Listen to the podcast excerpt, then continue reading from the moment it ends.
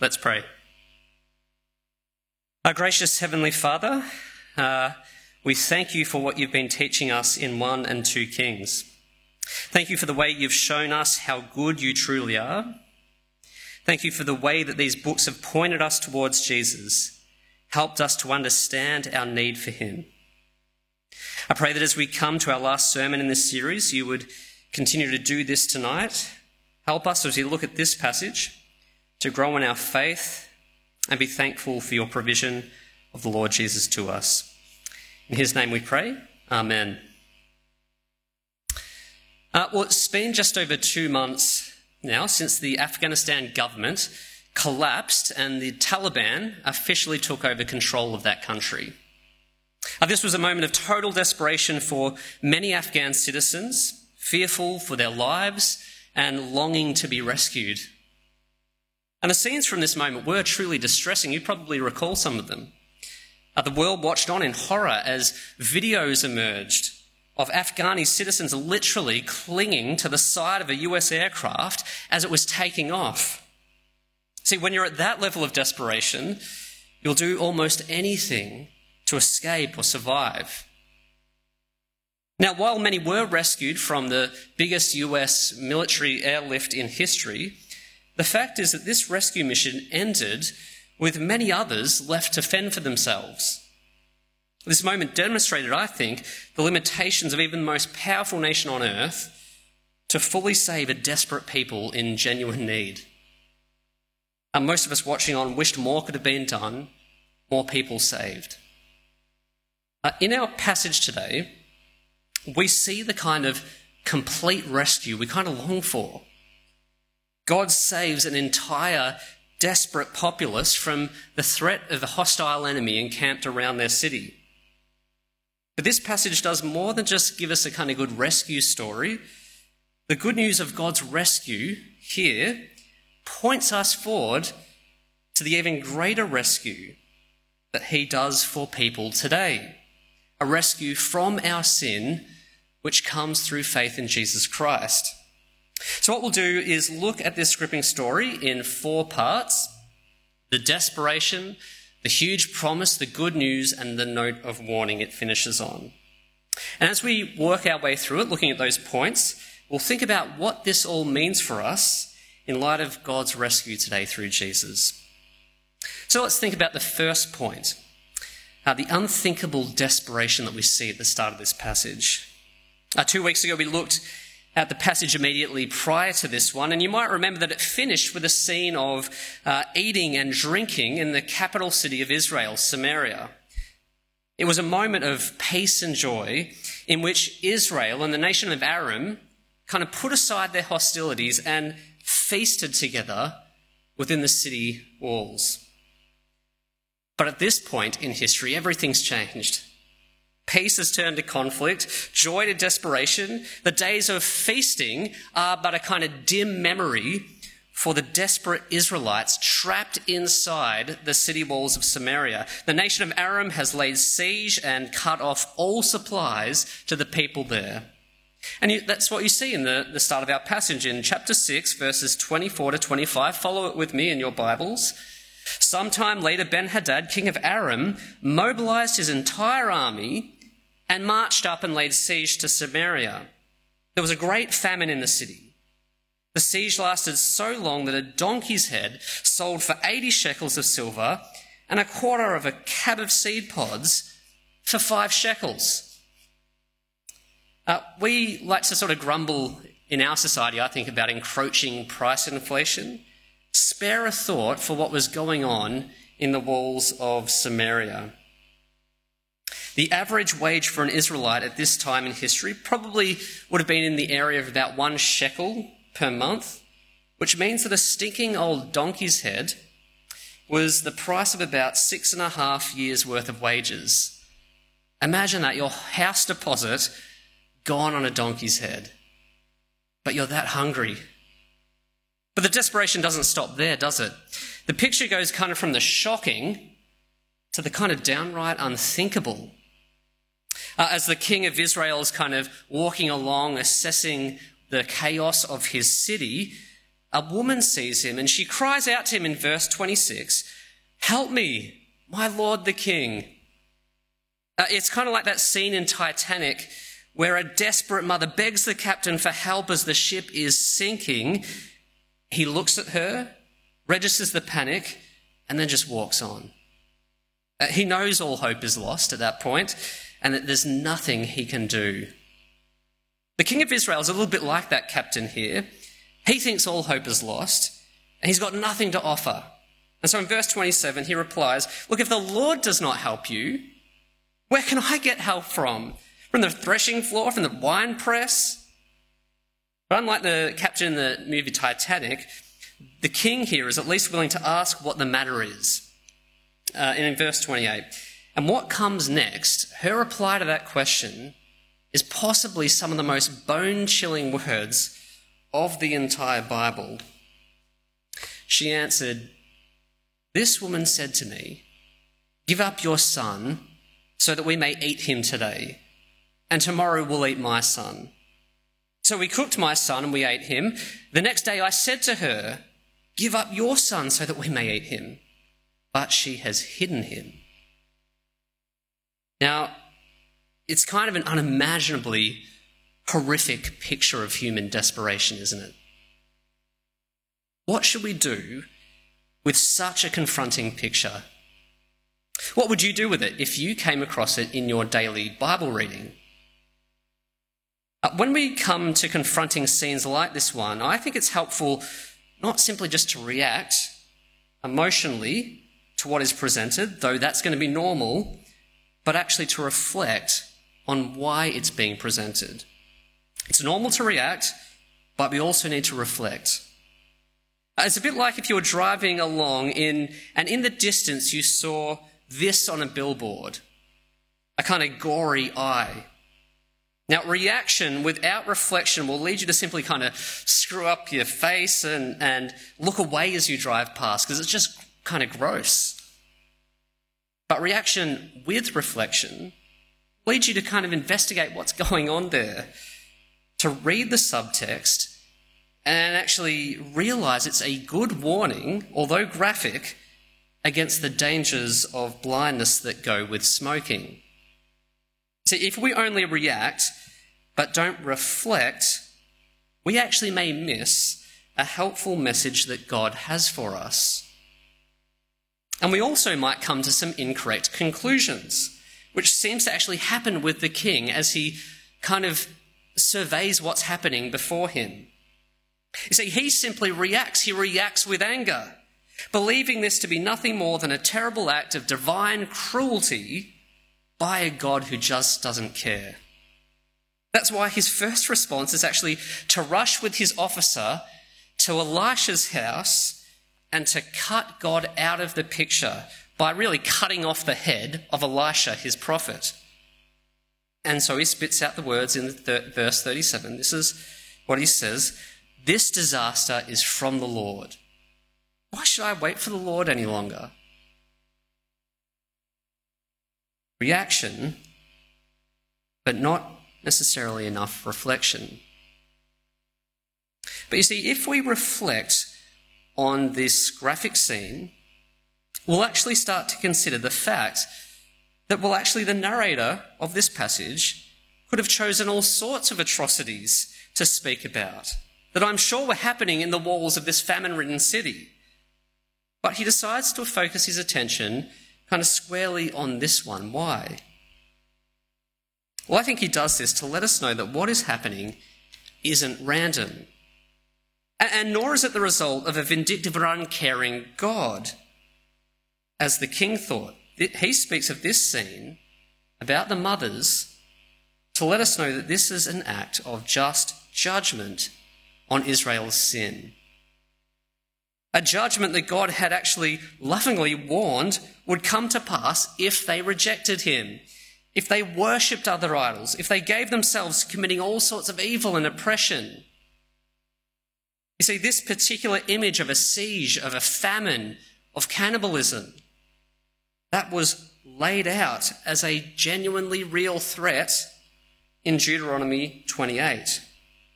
It says in that passage, because of the suffering of your enemy, the enemy will inflict on you during the siege. You will eat the fruit of your womb, the flesh of the sons and daughters the Lord your God has given you. And the extended words of that section in Deuteronomy 28 really mirror almost exactly the graphic situation we see in our passage tonight. Uh, we've seen over the course of 1 and 2 Kings how Israel, under the leadership of her kings, had repeatedly rebelled against God, ignoring his law. But now they were starting to feel the consequences of that. You see, like the eyeball on the billboard, these confronting verses uh, actually give us an uncomfortable message we need to hear. They tell us that we can't keep rejecting God, ignoring Him, and think everything's going to be okay. They tell us that sin leaves people impoverished, desperate, and helpless. But the real impoverishment of sin is actually not just material, but spiritual. See, Israel was desperate, spiritually desperate, long before they were materially desperate in this famine, because they had cut themselves off from the true and living God who gives life and blessing and eternal hope.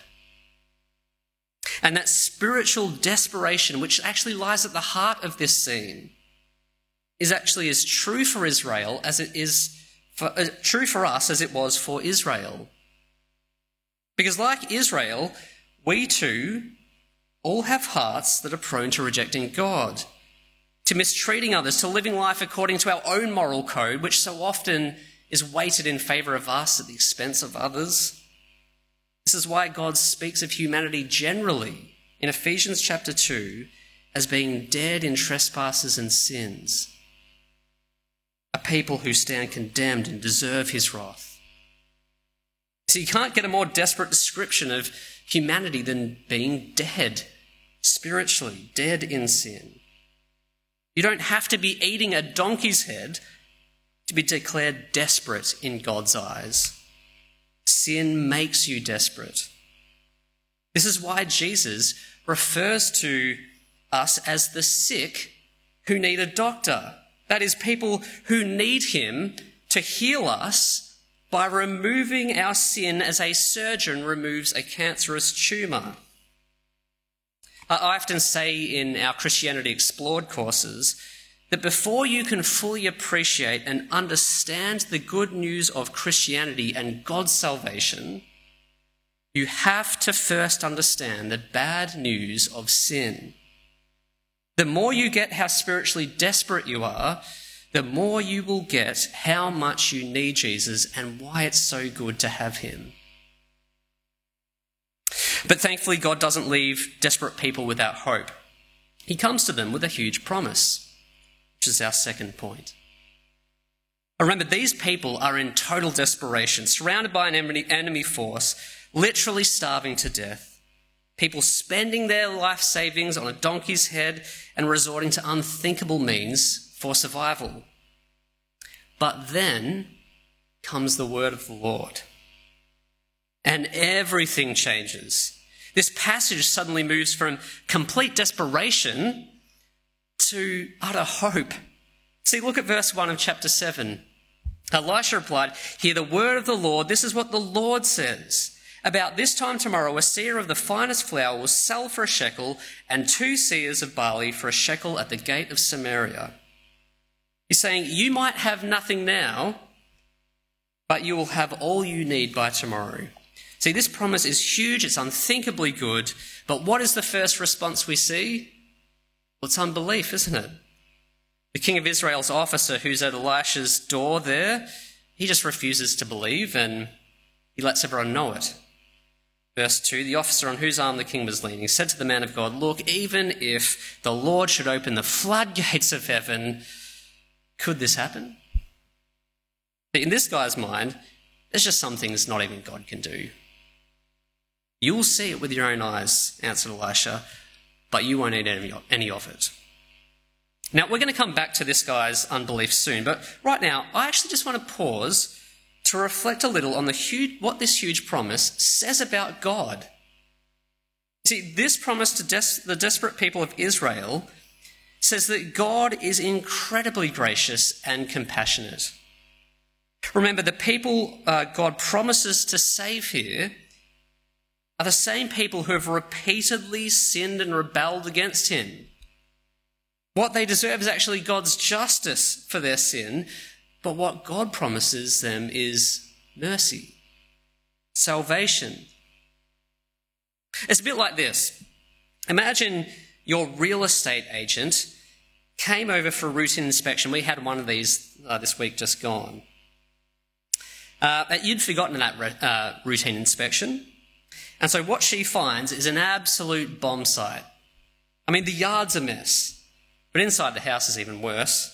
Kitchen's filthy, the floorboards are scratched, the furniture the landlord had actually generously left you to use is actually partially broken, scratched, stained. And so, as the agent leaves, she lets you know in no uncertain terms that you've completely broken the lease agreement, that the owner's going to be outraged, and that you should expect an eviction notice by tomorrow. The next morning, you wake up feeling kind of ashamed and very desperate, worried about where you're going to go next. And the phone rings, and it's the landlord and you panic and you're bracing yourself for a string of threats and swear words, thinking he's bypassed the agent. What's he going to say? But instead, he speaks with a calm and kind voice to you. He says, Look, I've heard about what you've done to my property. And I'm ringing to tell you that you don't have to worry. You're welcome to stay in my place, where you are. I'll send some guys around to help you clean up the property, and I'll cover the cost of some new furniture to replace what has been wrecked. I've told the agent all about this. You don't have to worry about her. It's going to be okay. Can you imagine a landlord who would be so gracious, so compassionate, so slow to anger, and abounding in love? Like, wouldn't that be a landlord worth knowing? That is the kind of grace that characterizes the God of this passage, the God of us. See, the people of Israel had trashed the covenant relationship they were in with God. God had every right to, right to simply wipe them out once and for all by that Aramean army that circled them. But instead, he looks upon their desperation with grace and compassion and promises them rescue they can keep living there and He'll cover the cost of what they need. See, God does not treat you like an ordinary landlord who would, who, you know, might cast you aside the minute that you tick him off. God is exceptional. He's exceedingly gracious towards sinners, towards you. And God shows you this in Jesus. In sending his own son who willingly dies in our place. Jesus covers the cost of our debt of sin by taking the punishment we deserve on himself through his death on the cross. Paul speaks about that kind of crazy huge love of God in Romans chapter 5, where he says, You see, just the right time, and we're still powerless, that is kind of desperate in our sin, Christ died for the ungodly. Now, very rarely will anyone die for a righteous person, though for a good person, some might, might possibly dare to die. Oh, but God demonstrates his own love for us in this. While we were still sinners, inconsiderate and offensive tenants, Christ died for us. The huge promise we see in this passage does not just speak of the hope of salvation, it speaks about the God of salvation and you can have a relationship with that God through faith in Jesus. But we move in this story from the huge promise now to the fulfillment of that huge promise, to the good news of that fulfillment. God acts in power to save his desperate people. But did you notice uh, that initially, the people of Samaria don't even know that they've been saved? It's only when four guys with leprosy make the decision to take their chances with the enemy, that that good news is first realized. See, look at verses 3 to 4. Now there were four men with leprosy at the entrance of the city gate. They said to each other, Why stay here till we die? If we say we'll go into the city, the famine's there, and we'll die. If we stay here, we'll die. So let's go over to the camp of the Arameans and surrender. If they spare us, we live. If they kill us, then we die. There's a lot of dying going on in their plan. But see, these guys have been forced outside of the city gates due to their contagious skin condition. But now is the time to kind of reevaluate their plans. And you can kind of follow their logic. Stay here, dead. Go inside the city, dead. Surrender to the enemy, likely dead, but maybe possibly live. And so they go with the best of three bad options, really. Verse 5 At dusk they got up and went to the city of the, uh, went to the camp of the Arameans. And when they reached the edge of the camp, no one was there. For the Lord had caused the Arameans to hear the sound of chariots and horses and a great army, so they said to one another, Look, the king of Israel has hired the Hittite and Egyptian kings to attack us. So they got up and fled in the dusk and abandoned their tents and their horses and donkeys. They left the camp as it was and ran for their lives. God had caused the Arameans to flee, leaving everything behind. And we're talking tents, food and drink, livestock, silver, gold, all sorts of goodies. Now, can you imagine the experience of those four guys as they head into that enemy camp? See, they're walking in thinking that they're about to head into a world of terror, and what they find is a complete world of treasure what would you do in their position? I think if we're honest, and many of us, I think, would do something similar to these guys, which verse 8 tells us. They kind of rush in to the first empty tent they see, and they just start raiding the fridge, basically, eating and drinking all they can. And can you imagine how good that would be after weeks of living on basically nothing? Oh, and then they turn their attention to all the treasure of the camp and it basically becomes like, becomes like Willy Wonka's chocolate factory. They don't know which treat to grab next. It says, then they took the silver and the gold and the clothes and they went off and hid them. And they returned and entered another tent and took some of the things from it and hid them also. From tent to tent they go, grabbing the goodies and hiding them away for themselves. Then t- comes conscience time.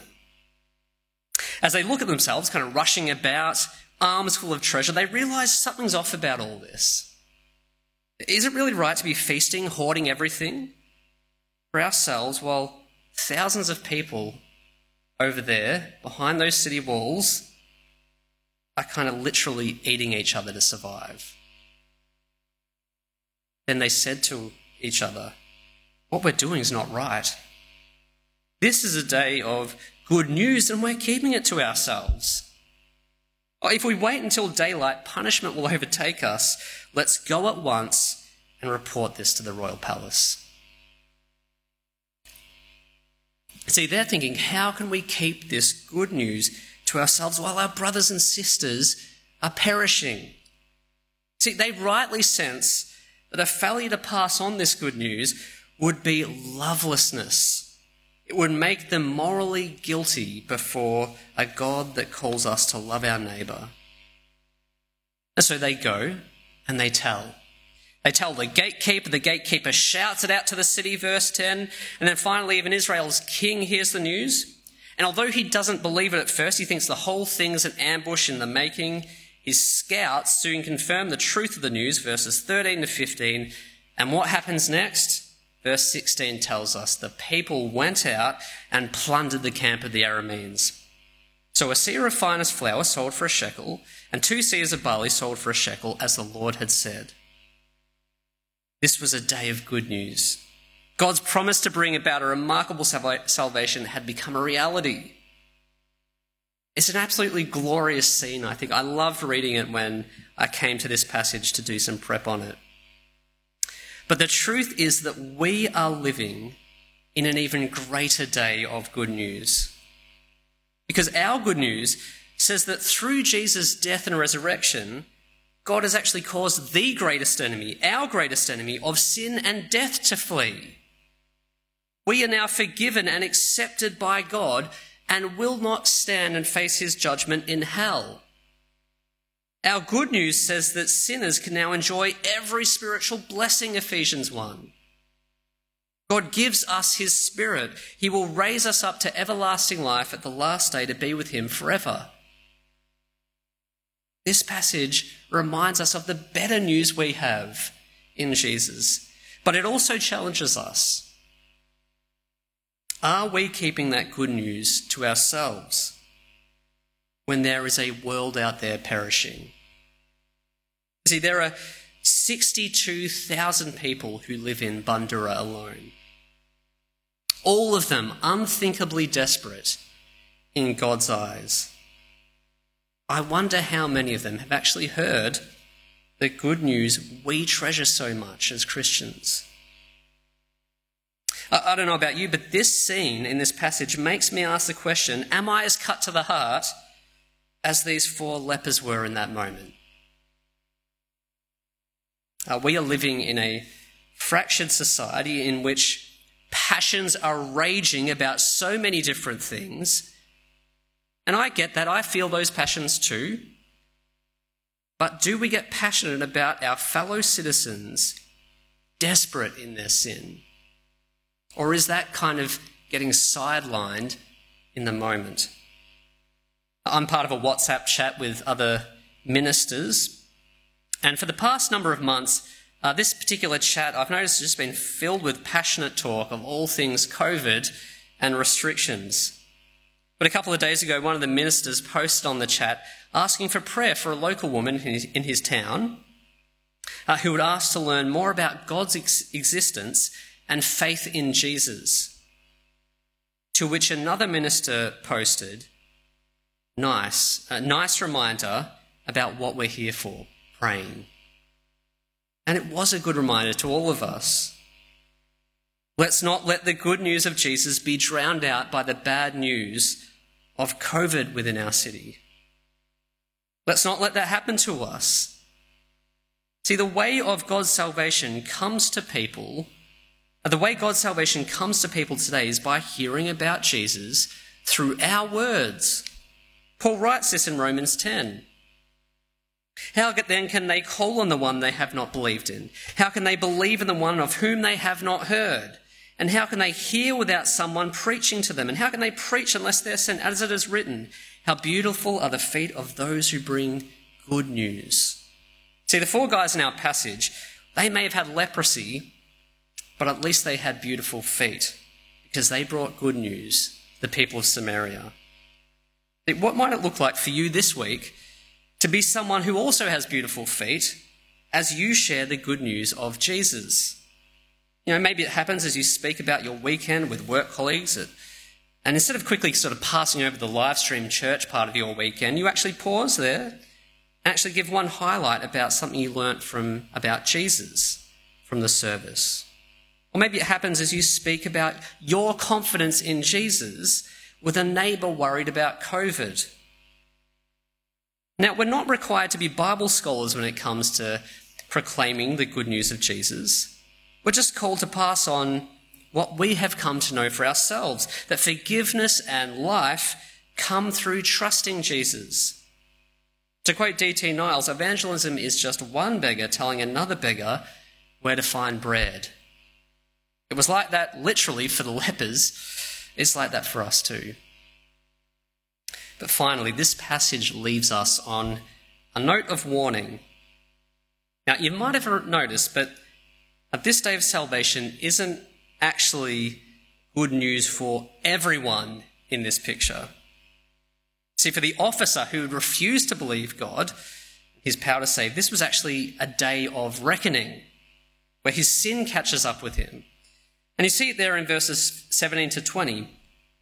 Now the king had put the officer on whose arm he leaned in charge of the gate, and the people trampled him in the gateway, and he died. Just as the man of God had foretold when the king came down to his house, it happened as the man of God had said to him. About this time tomorrow, a seah of finest flour will sell for a shekel, and two seahs of barley for a shekel at the gate of Samaria. The officer had said to the man of God, Look, even if the Lord should open the floodgates of heaven, could this happen? The man of God had replied, You will see it with your own eyes, but you will not eat any of it. And that is exactly what happened to him. The people trampled him in the gateway, and he died. Did, did you notice the repetition through that? And our narrator makes it crystal clear that the officer's trampling here isn't some random act, but a divine act of judgment. Verse 17, just as the man had foretold. Verse 18, as the man of God had said. Verse 20, and this is exactly what happened to him. Do you hear the final note of warning in this passage? Just as God's word of salvation will not fail, so his word of judgment against those who ignore him and refuse to believe in him will not fail. See, the way this passage ends for the people of Samaria and for the officer are worlds apart. The people of Samaria get treasure, he gets trampled. This is a loving warning not to be on the wrong side of God's faithful word. The way you respond to the gracious promise of God and his salvation in Jesus will mean the difference between getting eternal, the eternal treasure of God's kingdom and life with him or the eternal trampling under God's judgment. Don't be like this officer who heard about God's promise to save and just simply rejected it. Believe God when He tells you that you are a desperate sinner but can be saved through faith in Jesus. Now, you may have more questions about that. That's okay. Uh, if you're happy to, I'd love to share more about you uh, of the good news of Jesus, just shoot me a message through our website. But if you're already a Christian, then I think this final note still acts as a loving warning to you to keep on trusting in God's promise to save you through Jesus and not to doubt that. Now, the author of Hebrews tells us in chapter 3 See to it, brothers and sisters, that none of you has a sinful, unbelieving heart that turns away from the living God but encourage one another daily as long as it's called today, so that none of you may be hardened by sin's deceitfulness. We have come to share in Christ, if indeed we hold our original conviction firmly to the very end. What is God's provision against sin, sin's deceitfulness, against unbelief? Interestingly, it's your brothers and sisters, according to verse 13 there. It's the encouragement that to keep trusting in Jesus that comes from one another. And this is a good reminder as we think ahead to next week and the reopening of this building. Online church has been a good provision to us in these times, but gathering physically provides such a richer opportunity to encourage one another in our faith. So if you can, make the effort to come and encourage one another as of next week and the weeks beyond. For most of you, that will look like returning to our regular 5 pm service. For some of you, that will mean attending the 3 pm service for a time. Uh, it's been a long time since we've been able to encourage each other in person. And some of you I know have been left feeling pretty emotionally and spiritually depleted because of that. We actually need each other right now as we open up. We need to be encouraged by holding, encouraged to keep holding fast to the one who will save us completely from this world of sin, suffering, and death. Uh, last week, we saw much of Melbourne celebrate Freedom Day, the day in which lockdown ended. Desperately lonely people able to see loved ones, shaggy haired men able to get a haircut, and as of Friday, shop doors flung open once again. Now, in many ways, all these things are good. They're worth getting excited about at some level, but we have been shown here in this passage that we have such a greater reason as Melburnians who are Christian to celebrate. We have a greater freedom freedom from sin and death, the freedom to enjoy God and live with Him forever. See, as we emerge out of lockdown, let's not get distracted by a lesser idea of freedom. Let's celebrate the good news that God has saved us, desperate sinners, through Jesus Christ. Let's pray. Uh, our gracious Heavenly Father, we thank you that you are indeed our gracious Father. Thank you for how you've shown us that tonight. Thank you. Uh, help us to keep relying on your gracious promise, Jesus, to save us from our desperate state of sin. Help us to trust in him, speak of him, and celebrate him. In Jesus' name, amen.